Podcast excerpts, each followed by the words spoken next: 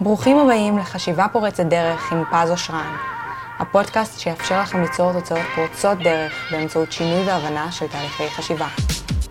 היום בתוכנית נדבר איתכם על תבניות חשיבה. מה הן בעצם תבניות חשיבה? אם הן כל כך חשובות, למה לא מקדישים להן זמן ותשומת לב? ואיך הן בכלל עוצמתיות? מה הופך אותן לעוצמתיות? על כל השאלות האלה נדבר היום בתוכנית, תישארו איתנו. טוב, שלום חברים, מה שלומכם? אז לי קוראים פז אושרן, למי שלא מכיר אותי, אה, אני מאסטר ומורה לתחום הזה שנקרא NLP. אה, הוכשרתי אצל מי שפיתח את השיטה בארצות הברית, ריצ'רד בנדלר, עוד כל מיני מורים בעולם, טד ואדריאנה ג'יימס, מייקל הול, רוברט דילס, אה, טד ואדריאנה ג'יימס, שמות שנחשבים באמת הקודקודים של עולם ה-NLP. כתבתי שלושה ספרים, זה בעצם סדרה של שלושה ספרים, הספר הרביעי יצא ממש בקרוב. והקמתי את מגמת NLP קמפוס ברושים באוניברסיטת תל אביב, מכללת אשקלון, והיום יש לי בית ספר בתל אביב וקליניקה בראשון לציון, כשבעצם כל המהות זה באמת לשנות לאנשים דפוסי חשיבה, הנחת יסוד של כל מה שאני עושה, בעצם על ההנחת יסוד הזאת אנחנו נדבר היום בתוכנית, שזה בעצם uh, על דפוסי החשיבה. ההנחת יסוד היא שכל בעיה היא תוצאה של תהליך חשיבתי. תחשבו על זה רגע. כל בעיה היא תוצאה של תהליך חשיבתי. זאת אומרת, הרבה פעמים אנשים חושבים שבעיות נוחתות עליהם, שבעיות קורות להם. אולי לפעמים זה נכון, אבל רוב מוחלט של הפעמים, אם לא אפילו כל בעיה, היא תוצאה של תהליך חשיבתי. אז בעצם היום אנחנו נדבר מה זה אומר חשיבה פורצת דרך ואיך זה בכלל הגיוני. ובואו נתחיל להבין בכלל את ההנחת יסוד הבסיסית הזאת, שכל בעיה היא תוצאה של תהליך חשיבתי. תחשבו על זה שנייה, שכשאדם למשל יש לו בעיה...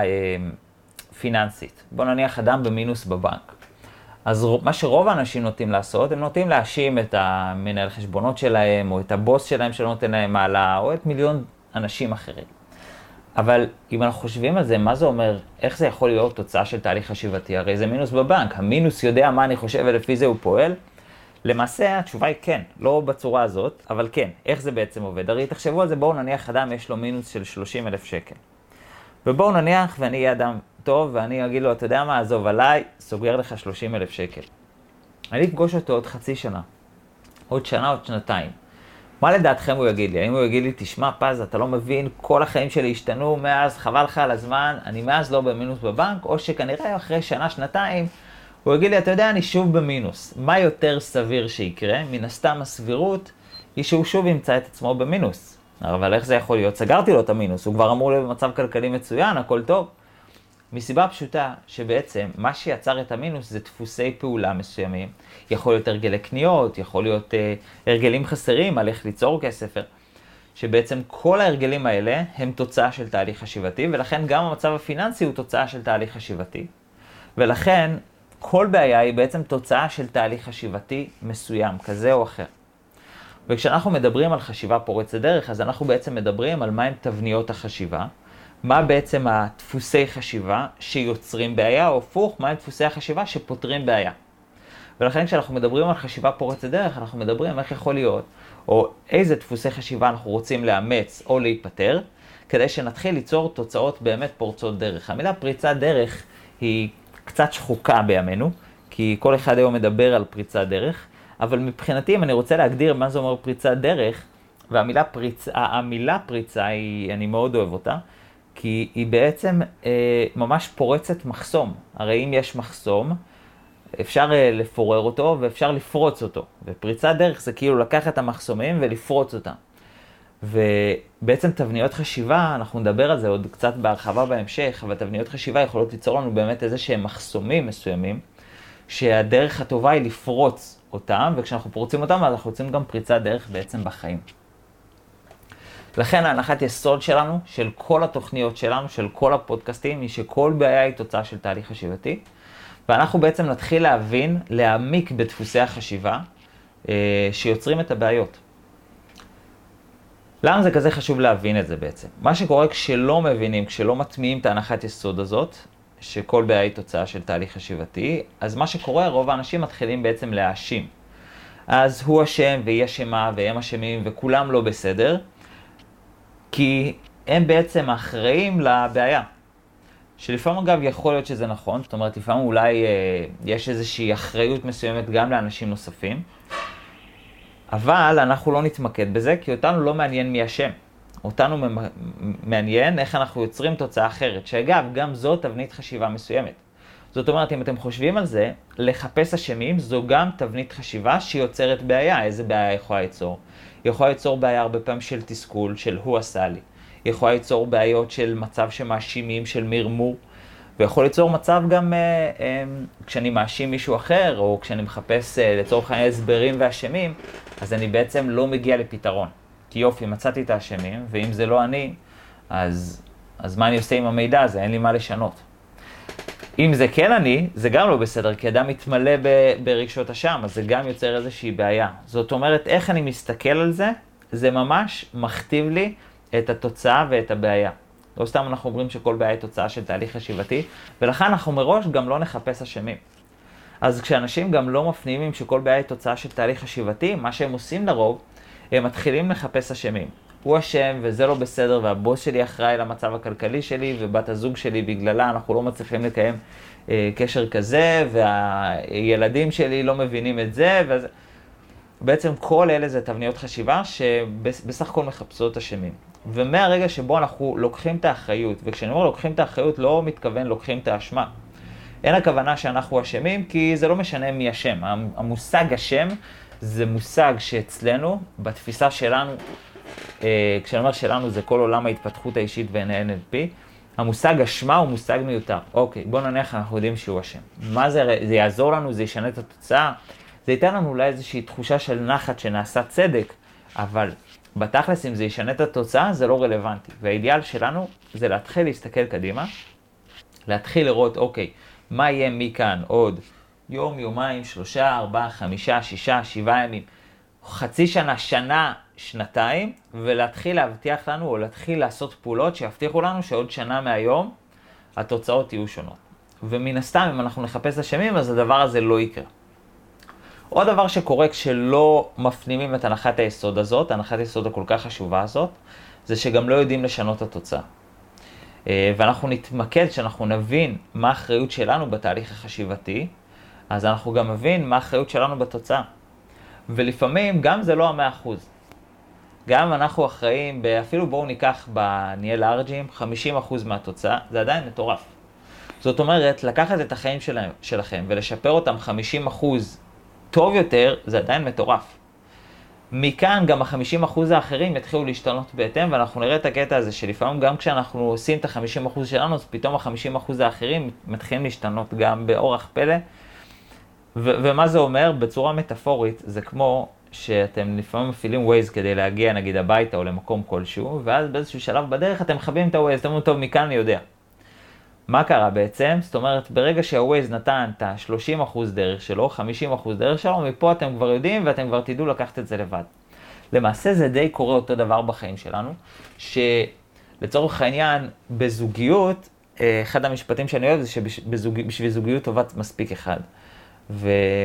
ומספיק שאתם נותנים את ה-50% שלכם, אז פתאום האדם האחר רואה טוב, הוא עושה כל כך טוב את ה-50% שלו, שהוא לא יכול להישאר אדיש, הוא לא באמת יישאר אותו דבר. ואנחנו נראה שגם האנשים וגם כל האשמים במרכאות שהעדפנו להאשים, מתחילים להשתנות בהתאם, ופתאום אנחנו מגלים כמה אחריות יש לנו על החיים שלנו, הרבה מעבר למה שחשבנו. זאת אומרת, פתאום אנחנו מגלים שאנחנו באמת יכולים לשנות את החיים שלנו.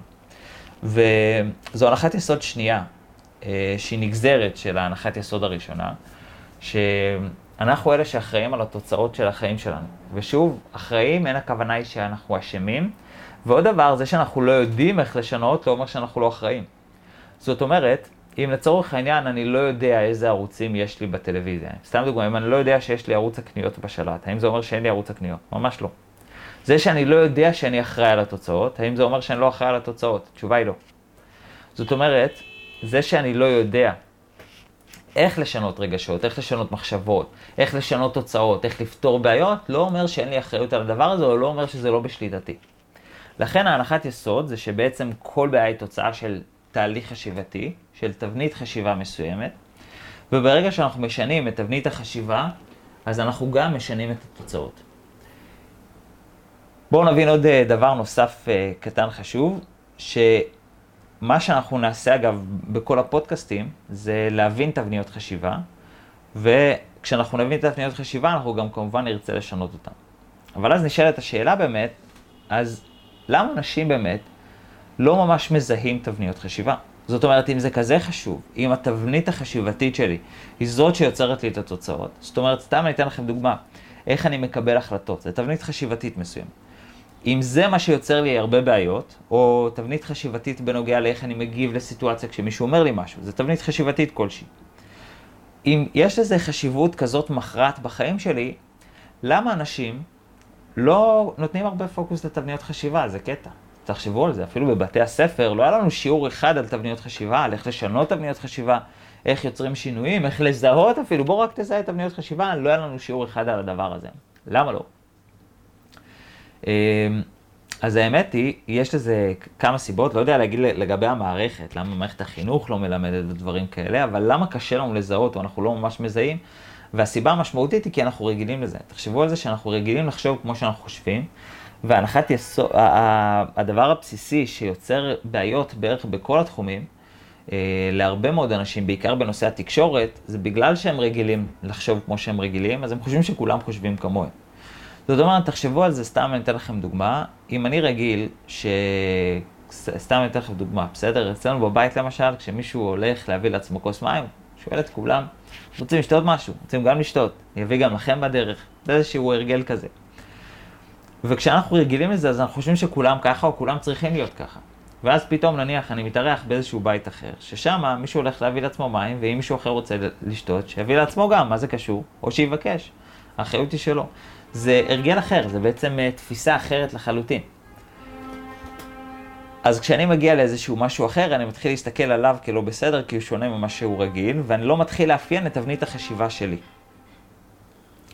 אז מה שאנחנו בעצם נתחיל לעשות, זה להתחיל לצאת מההרגלים שלנו, לצאת מתבניות החשיבה שאנחנו כל כך רגילים אליהן, כי אנחנו באמת רגילים, תחשבו, אנחנו מתעוררים בבוקר עם אותן תבניות חשיבה. אנחנו הולכים לישון עם אותן תבניות חשיבה, אנחנו בעצם עוברים את כל היום עם אותן תבניות חשיבה, ולרוב אנחנו גם בוחרים את האנשים לפי אותן תבניות חשיבה. זאת אומרת, אם חשוב לי למשל אה, אה, משפחתיות, משפחה, כנראה אני אבחר גם בת זוג שיהיה חשוב לה משפחה ומשפחתיות. זאת אומרת, אנחנו גם נבחר את האנשים שחשוב להם אה, אה, אה, אותם דברים, או פחות או יותר עם אותה תפיסת עולם, ואנחנו כנראה נתרחק מאנשים עם תבנית חשיבה אחרת. זאת אומרת, אם סתם דוגמא, לי מאוד חשוב משפחתיות, ואני נגיד אה, אה, לא חושב שחשוב אה, קריירה, או לא חושב שחשוב כסף, או אני חושב שזה אפילו לא טוב להשקיע בזה יותר מדי זמן, נתרחק כנראה מאנשים, אוף, תראה איזה קרייריסט, הוא אין לו זמן למשפחה שלו, איזה אדם. זאת אומרת, אנחנו נתחיל להסתכל על זה ככה, ויוצא מצב שאנחנו באמת בונים עולם כזה, שעם התפיסה שלנו ועם התפיסה של האחרים, אנחנו חושבים שככה העולם, עם אותן תבניות חשיבה שאנחנו אימצנו לעצמנו.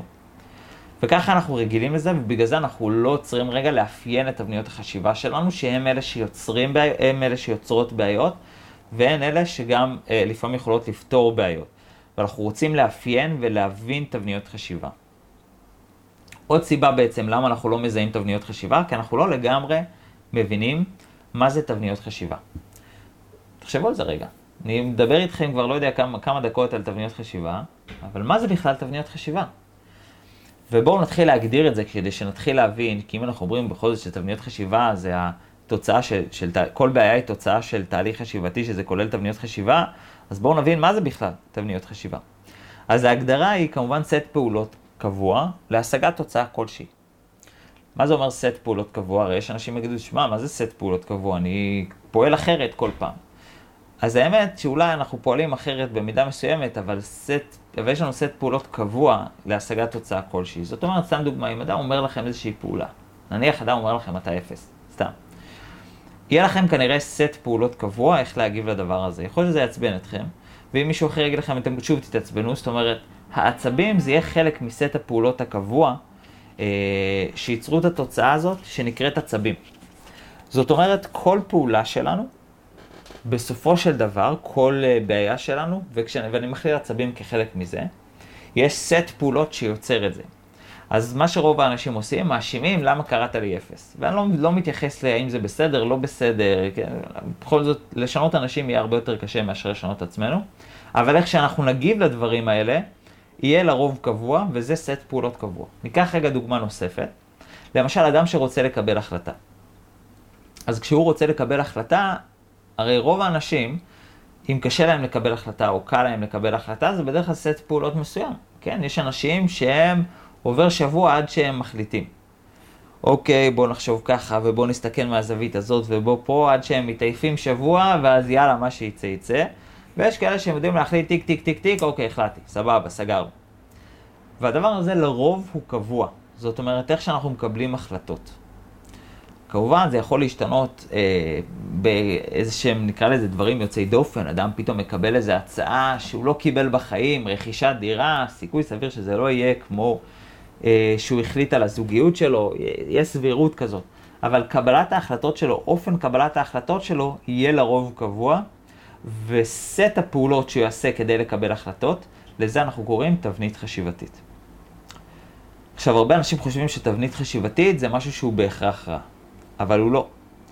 למה אנשים חושבים שהוא רע? כי תבנית, אנשים אומרים, רגע, זה תבנית, זה אומר שזה מקובע. וזה ההיבט שיכול להיות שלילי. זאת אומרת, תבנית חשיבתית יכולה לייצג איזשהו קיבעון מסוים, אבל הוא לא בהכרח שלילי, כי הוא גם יכול ליצור סדר. זאת אומרת, אם אתם, סתם דוגמה, רוצים להשיג מערכת יחסים, אם נניח למשל אני רווק ואני רוצה להשיג מערכת יחסים, אני אשמח שיהיה לי איזושהי תבנית מסודרת לגבי מה לעשות. כי אחת הבעיות של הרבה אנשים שרוצים להשיג זוגיות זה שהם לא יודעים מה לעשות. למי אני פונה? אני אפנה עכשיו ל... אה, לאתרי היכרויות, אני אצא פשוט, אוקיי, נניח אני יוצא, מה אני אומר, מה אני אגיד, מה אני אדבר. ותבניות הן יוצרות סדר. עושים קודם אחד, ואז שתיים, ואז שלוש, ואז ארבע, ואז חמש. לכן, תבניות חשיבה זה לא בהכרח שלילי, זה יכול להיות שלילי. כשאדם מקובע על סדר מסוים, על סט פעולות מאוד מסוים, אתה עושה 1, 2, 3, 4 וזהו, שם גם מתחילות הבעיות. אבל כל עוד זה לא, לא כל עוד אה, אה, זה לא מגביל אותי, והסט פעולות אפילו אפקטיבי ונותן לי את התוצאה שאני רוצה, אז זה מעולה. אז זה נותן לי איזשהו סדר מסוים. לכן, תבנית חשיבה במהות שלו, בשם שלו, הוא לא בהכרח שלילי, הוא יכול להיות מאוד חיובי, כי הוא יכול ליצור, ליצור לי סדר, והוא משיג לי גם את התוצאה שאני רוצה, על אחת כמה וכמה זה מצוין. וזאת תהיה השאיפה שלנו. ולכן אנחנו נשאף אפילו ללמוד תבניות חשיבה, שזה מה שאנחנו נעשה בתוכנית. אנחנו נשאף ללמוד תבניות חשיבה כלשהן, אה, שישיגו תוצאה מסוימת. זאת אומרת, אם יהיה לנו תוצאה כלשהי שתהיה אפקטיבית לנו, למשל אני רוצה להשיג מערכת יחסים, אז אולי יהיה תבניות חשיבה שאני ארצה להשיג. אתן לכם רגע דוגמה לתבנית חשיבה מסוימת שהיא אפקטיבית אה, לבנייה של מערכות יחסים, אפילו, אתם יודעים מה, בכללי, להגדלת מעגל חברתי, שזה היכולת לאהוב אנשים. הרי זה תבנית חשיבתית. יש אנשים שרואים אנשים חדשים, והם כבר מתחילים לפתח, אוף, מי הוא? סתם זר. וזה תבנית חשיבתית. הרי לרוב, אם אני מתייחס ל-90% מהאנשים החדשים שאותו אדם יפגוש, כנראה שהוא יגיב ככה, אם לא 100%. ויש אנשים שיש להם תבנית חשיבתית אחרת, שזה כשהם רואים אדם חדש, אה, אדם חדש, איזה כיף לראות אנשים חדשים. הם אלה שאוהבים לראות אנשים חדשים, יעדיפו מקומות הומי אדם וכאלה. והתבנית הזאת היא בעצם אה, אה, ספתח מסוים לכמה יהיה לי קל או קשה ליצור זוגיות. זאת אומרת, זו דוגמה, מן הסתם, כשאנחנו מדברים על תוצאות רחבות, כמו למשל זוגיות, אז זה לא תבנית חשיבתית אחת, זה לרוב אה, סט פעולות שלם, שמורכב מהרבה מאוד תבניות חשיבה. אבל אנחנו נתחיל לפרק את זה ולעבוד בצורה מסודרת, כי אני מאוד מאוד, אני מאוד אה, אוהב לעבוד בצורה סיסטמטית. זאת אומרת, אני לא אוהב דברים באוויר. אם אדם למשל יגיד לי, אוקיי, אני רוצה להשיג זוגיות, אני לא אגיד לו באוויר, תאמין בעצמך ותהיה אתה, שאולי זה דברים חשובים, אבל אני אוהב את זה מסודר וסיסטמטי ובנוי, ומה בדיוק לעשות, ומה בדיוק לחשוב, ואם אתה אומר לי מה לעשות, אז גם איך לעשות את זה, ואני אוהב שדברים הם מסודרים וסיסטמטיים, כדי שבאמת אנחנו נוכל ליצור את השינוי. לכן אנחנו אגב ב-NLP אף פעם לא נתייחס למה נכון או לא נכון, זה לא מעניין. Uh, בעיקר כי אנחנו, אין לנו יכולת להבין מה נכון או נכון. יש לנו, uh, אנחנו חושבים כל כך אחרת, אני לא, לא אכנס לזה כרגע, אבל אין לנו יכולת להבין מה נכון או לא נכון. אלא אנחנו נתייחס נטו ממה אפקטיבי ומה דפקטיבי. זאת אומרת, מה מקדם אותנו בחיים ומה דופק אותנו בחיים. סתם אתן לכם דוגמה, אם זה כיף לפגוש אנשים חדשים. לא מתייחס לאם זה נכון או לא נכון, כי כל אחד יחשוב אחרת, אין לנו באמת יכולת לתפוס האם זה נכון או לא נכון, אבל אנחנו כן נתייחס האם זה תורם לנו או דופק אותנו. זאת אומרת, והכל בהתאם כמובן למה המטרה. זאת אומרת, אם המטרה שלי להשיג זוגיות, זה כנראה ידפוק לי את המטרה, כי אז אני לא אוכל להשיג זוגיות, כל פעם שנראה אנשים חדשים, אני אתבאס, אני אגיד זה מבאס, מה עכשיו, אנשים זרים. אבל אם המטרה שלי, אה, למשל, זה אה, דווקא להתבודד וללמוד אה, לעשות ויפאסנה, אז אולי בהקשר הספציפי הזה, זה יכול להיות לי מצוין לראות אנשים זרים כ, כבאסה או משהו כזה, לא יודע. אז אולי בהקשר הספציפי הזה זה, זה, זה בסדר. לכן אנחנו תמיד נתייחס, אנחנו אף פעם לא נגיד, זה תבנית חשיבתית שהיא 100% רעה או 100% טובה.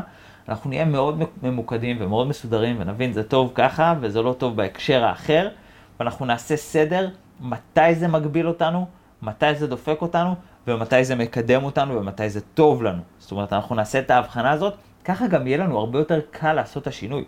זאת אומרת, תחשבו על זה, אם אנחנו נראה תבניות חשיבה רק כ-100% בעייתיות, אנחנו נחיה בהתנגדות אליהם, ואז אנחנו לא נוכל לשנות אליהם, כי אנחנו נפתח אנטי. ותחשבו על זה, כשאנחנו באנטי למשהו, אנחנו לא באמת יכולים לשנות את זה. זאת אומרת, אם אני באנטי לאדם מסוים, כנראה שהוא לא ירצה לשתף איתי פעולה ולהשתנות. ואגב, זה תקף גם לעצמנו ולתת המודע. אם אני אראה את עצמי ותבניות חשיבה שלי, תת המודע לא ישתף איתי פעולה, ואנחנו, אה, מה שנקרא בשפה מקצועית, בחוסר אפור איתו.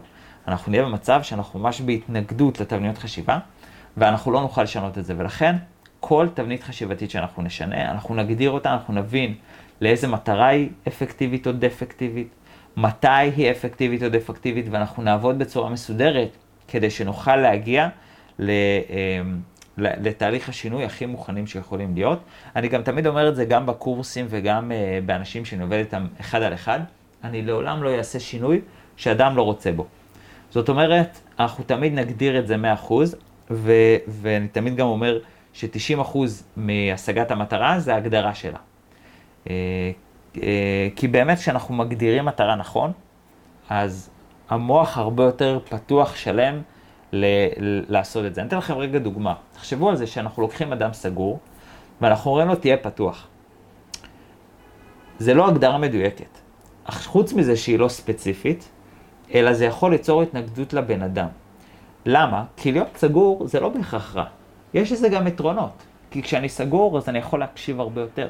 אז אני לא ישר בא ומדבר, אני יושב בצד, כאדם סגור, ומתבונן בסיטואציה, מסתכל על האנשים, אולי לומד מהם, אולי מקשיב להם, אולי מכיר אותם טוב יותר.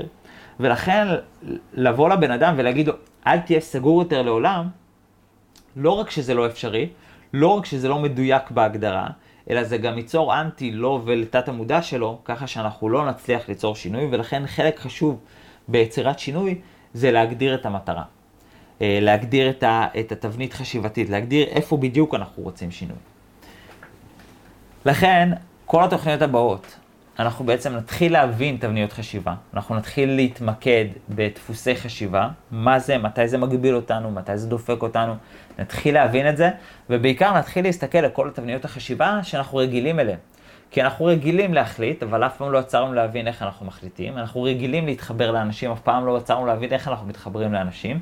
אנחנו רגילים, אה, למשל, אה, לא יודע מה, אולי להשיג מטרות או שאיפות או...